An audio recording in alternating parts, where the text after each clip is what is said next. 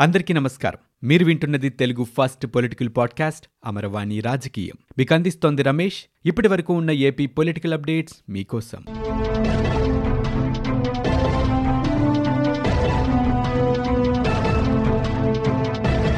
తెలంగాణ రాజకీయాల్లో మరో కొత్త పార్టీ ఆవిర్భవించింది. రాజన్న సంక్షేమ పాలన తీసుకురావటమే ధ్యేయమంటూ తెలంగాణ రాజకీయాల్లోకి రంగప్రవేశం చేశారు దివంగత రాజశేఖర రెడ్డి కూతురు షర్మిల.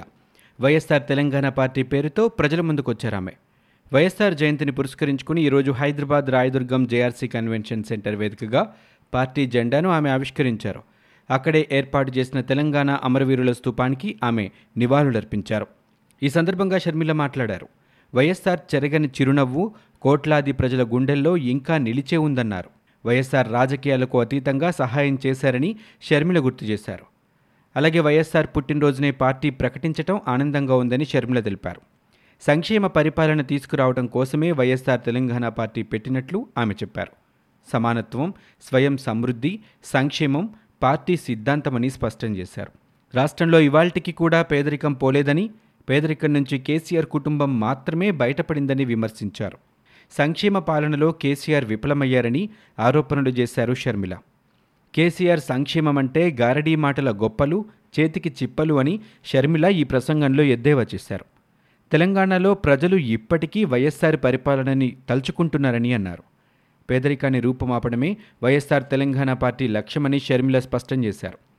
అలాగే కరోనా వల్ల ఎంతోమంది నష్టపోయారని కరోనాను ఆరోగ్యశ్రీలో చేర్చి ఉంటే ఎంతోమందికి భరోసా ఉండేదని అన్నారు.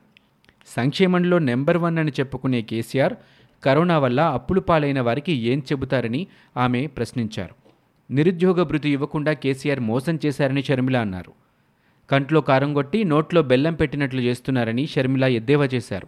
కుటుంబాలతో పాటు ఏకంగా రాష్ట్రాన్ని కూడా కేసీఆర్ అప్పులమయం చేశారని అన్నారు. నాలుగు లక్షల కోట్ల రూపాయలు అప్పు చేశారన్నారు.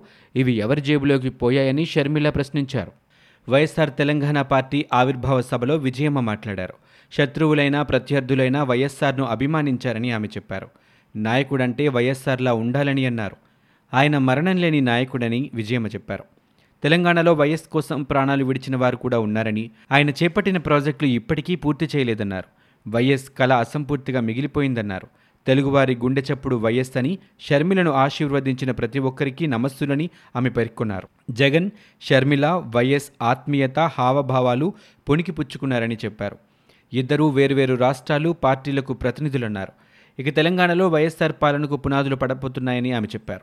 తండ్రి కల సాకారం చేసేందుకే షర్మిల రాజకీయాల్లోకి వచ్చారని విజయమ్మ చెప్పారు.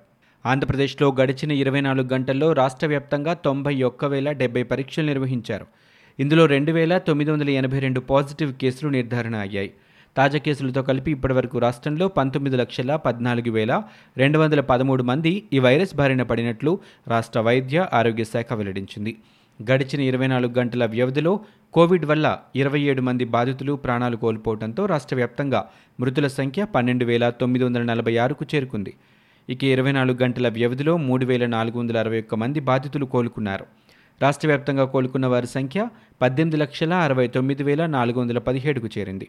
ఇక ప్రస్తుతం రాష్ట్రంలో ముప్పై ఒక్క వేల ఎనిమిది వందల యాభై యాక్టివ్ కేసులున్నాయి. వైఎస్ రాజశేఖర రెడ్డి బ్రతికున్నంత కాలం రైతుల గురించే ఆలోచించారని ఆంధ్రప్రదేశ్ ముఖ్యమంత్రి జగన్మోహన్ రెడ్డి అన్నారు. రైతు బాగుంటేనే రాష్ట్రం బాగుంటుందని వైఎస్ నమ్మారని పేర్కొన్నారు. సాగు రంగంలో విప్లవానికి వైఎస్ జగన్మోహన్ రెడ్డి నాంది పలికారని చెప్పారు.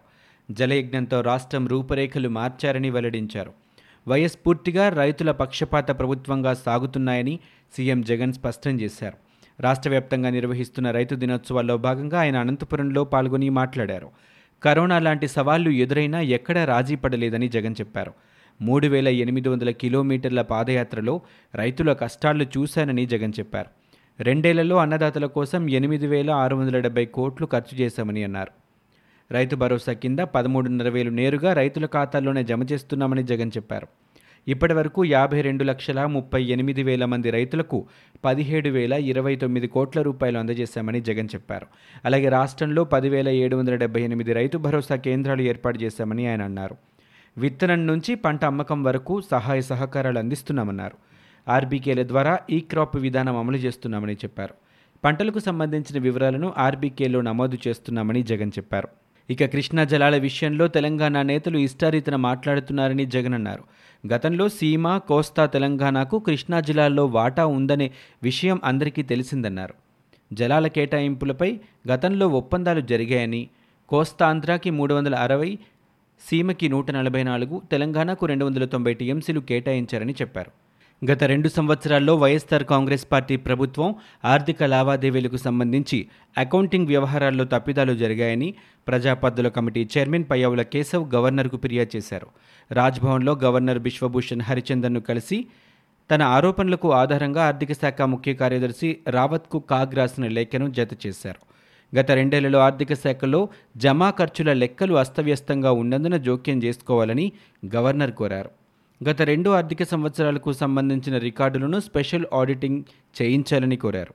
ఈరోజు జరగాల్సిన కృష్ణానది యాజమాన్య బోర్డు త్రిసభ్య కమిటీ సమావేశం వాయిదా పడింది.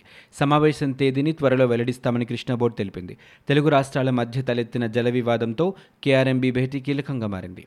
ఆంధ్రప్రదేశ్ ప్రభుత్వం చేపట్టిన రాయలసీమ ఎత్తిపోతల పథకం పనులు వెంటనే ఆపాలని కోరుతూ తెలంగాణ ప్రభుత్వం కేఆర్ఎంబీకి లేఖ రాసింది. తెలంగాణ ప్రభుత్వం పాలమూరు రంగారెడ్డి ఎత్తిపోతల పథకం అనుమతి లేకుండా నిర్మిస్తోందని శ్రీశైలం సాగర్ పులిచింతల నుంచి విద్యుత్ ఉత్పత్తి ప్రారంభించడంతో సాగునీరు సముద్రం పాలవుతున్నాయని ఏపీ ప్రభుత్వ కృష్ణా బోర్డుకు ఫిర్యాదు చేసింది. దీంతో జల వివాదంపై చర్చించేందుకు ఈ నెల తొమ్మిదిన కృష్ణా బోర్డు త్రిసభ్య కమిటీ సమావేశం నిర్వహించాలని నిర్ణయించింది. కృష్ణా బోర్డు భేటీ వాయిదా వేయాలని ఇరవై తర్వాత నిర్వహించాలని ఇటీవల తెలంగాణ ప్రభుత్వం కేఆర్ఎంబీకి లేఖ రాసింది. ఈ నేపథ్యంలోనే రేపు జరగాల్సిన కృష్ణా బోర్డు సమావేశం వాయిదా పడింది. వైసీపీ రాష్ట్ర ప్రధాన కార్యదర్శి సజ్జల రామకృష్ణారెడ్డి ఈరోజు విజయవాడలో మీడియాతో మాట్లాడుతూ ఆసక్తికర వ్యాఖ్యలు చేశారు. తెలుగు రాష్ట్రాల మధ్య గొడవలు రాకూడదనే తెలంగాణలో వైసీపీని విస్తరించలేదని వెల్లడించారు. తెలంగాణతో మన ప్రయోజనాలు ముడిపడి ఉన్న నేపథ్యంలో వీలైనంత వరకు అక్కడి రాజకీయ కార్యకలాపాలకు దూరంగా ఉండాలన్నది తమ వైఖరి అని చెప్పారు. అయితే తెలంగాణలో తాము రాజకీయ కార్యకలాపాలు నిర్వహిస్తే అవి ఏపీ ప్రయోజనాలకు భంగం కలిగించవచ్చునని లేదా ఇక్కడ ఏపీ ప్రజల్లో పలు అనుమానాలకు దారివ్వచ్చునని అలాంటి అనుమానాలు సృష్టించే శక్తులకు ఊతమివ్వచ్చునని సజ్జలు అభిప్రాయపడ్డారు. అందుకే సీఎం జగన్ ఏపీలో తప్ప ఇంకెక్కడా తమ రాజకీయ పార్టీ కార్యకలాపాలు నిర్వహించలేదని స్థిరాభిప్రాయంతో ఉన్నారని వివరించారు. ఇక వైఎస్ షర్మిల తెలంగాణలో ఏర్పాటు చేయబోతున్న పార్టీ గతంలో ఆమె ప్రకటించిన మేరకే జరుగుతోందని ఇందులో తాము మాట్లాడాల్సిందేమీ లేదని స్పష్టం చేశారు. విశాఖ స్టీల్ ప్లాంట్ ప్రైవేటీకరణకు వ్యతిరేకంగా అసెంబ్లీలో తీర్మానం చేశామని ఆ తీర్మానాన్ని కేంద్రం గౌరవించాలని ఆయన చెప్పారు. ఉక్కు పరిశ్రమ ప్రైవేటీకరణ వ్యతిరేకిస్తూ తాము ఎంత చేయాలో అంతా చేస్తామని సజ్జల ఉద్ఘాటించారు. ఇవి ఇప్పటివరకు ఉన్న ఏపీ పొలిటికల్ అప్డేట్స్. మీరు వింటున్నది అమరవాణి రాజకీయం. Telugu first political podcast. నేను Ramesh. For more details visit W W W dot Amaravani dot in we're also available on Spotify Gaana Apple podcast iTunes and Google podcast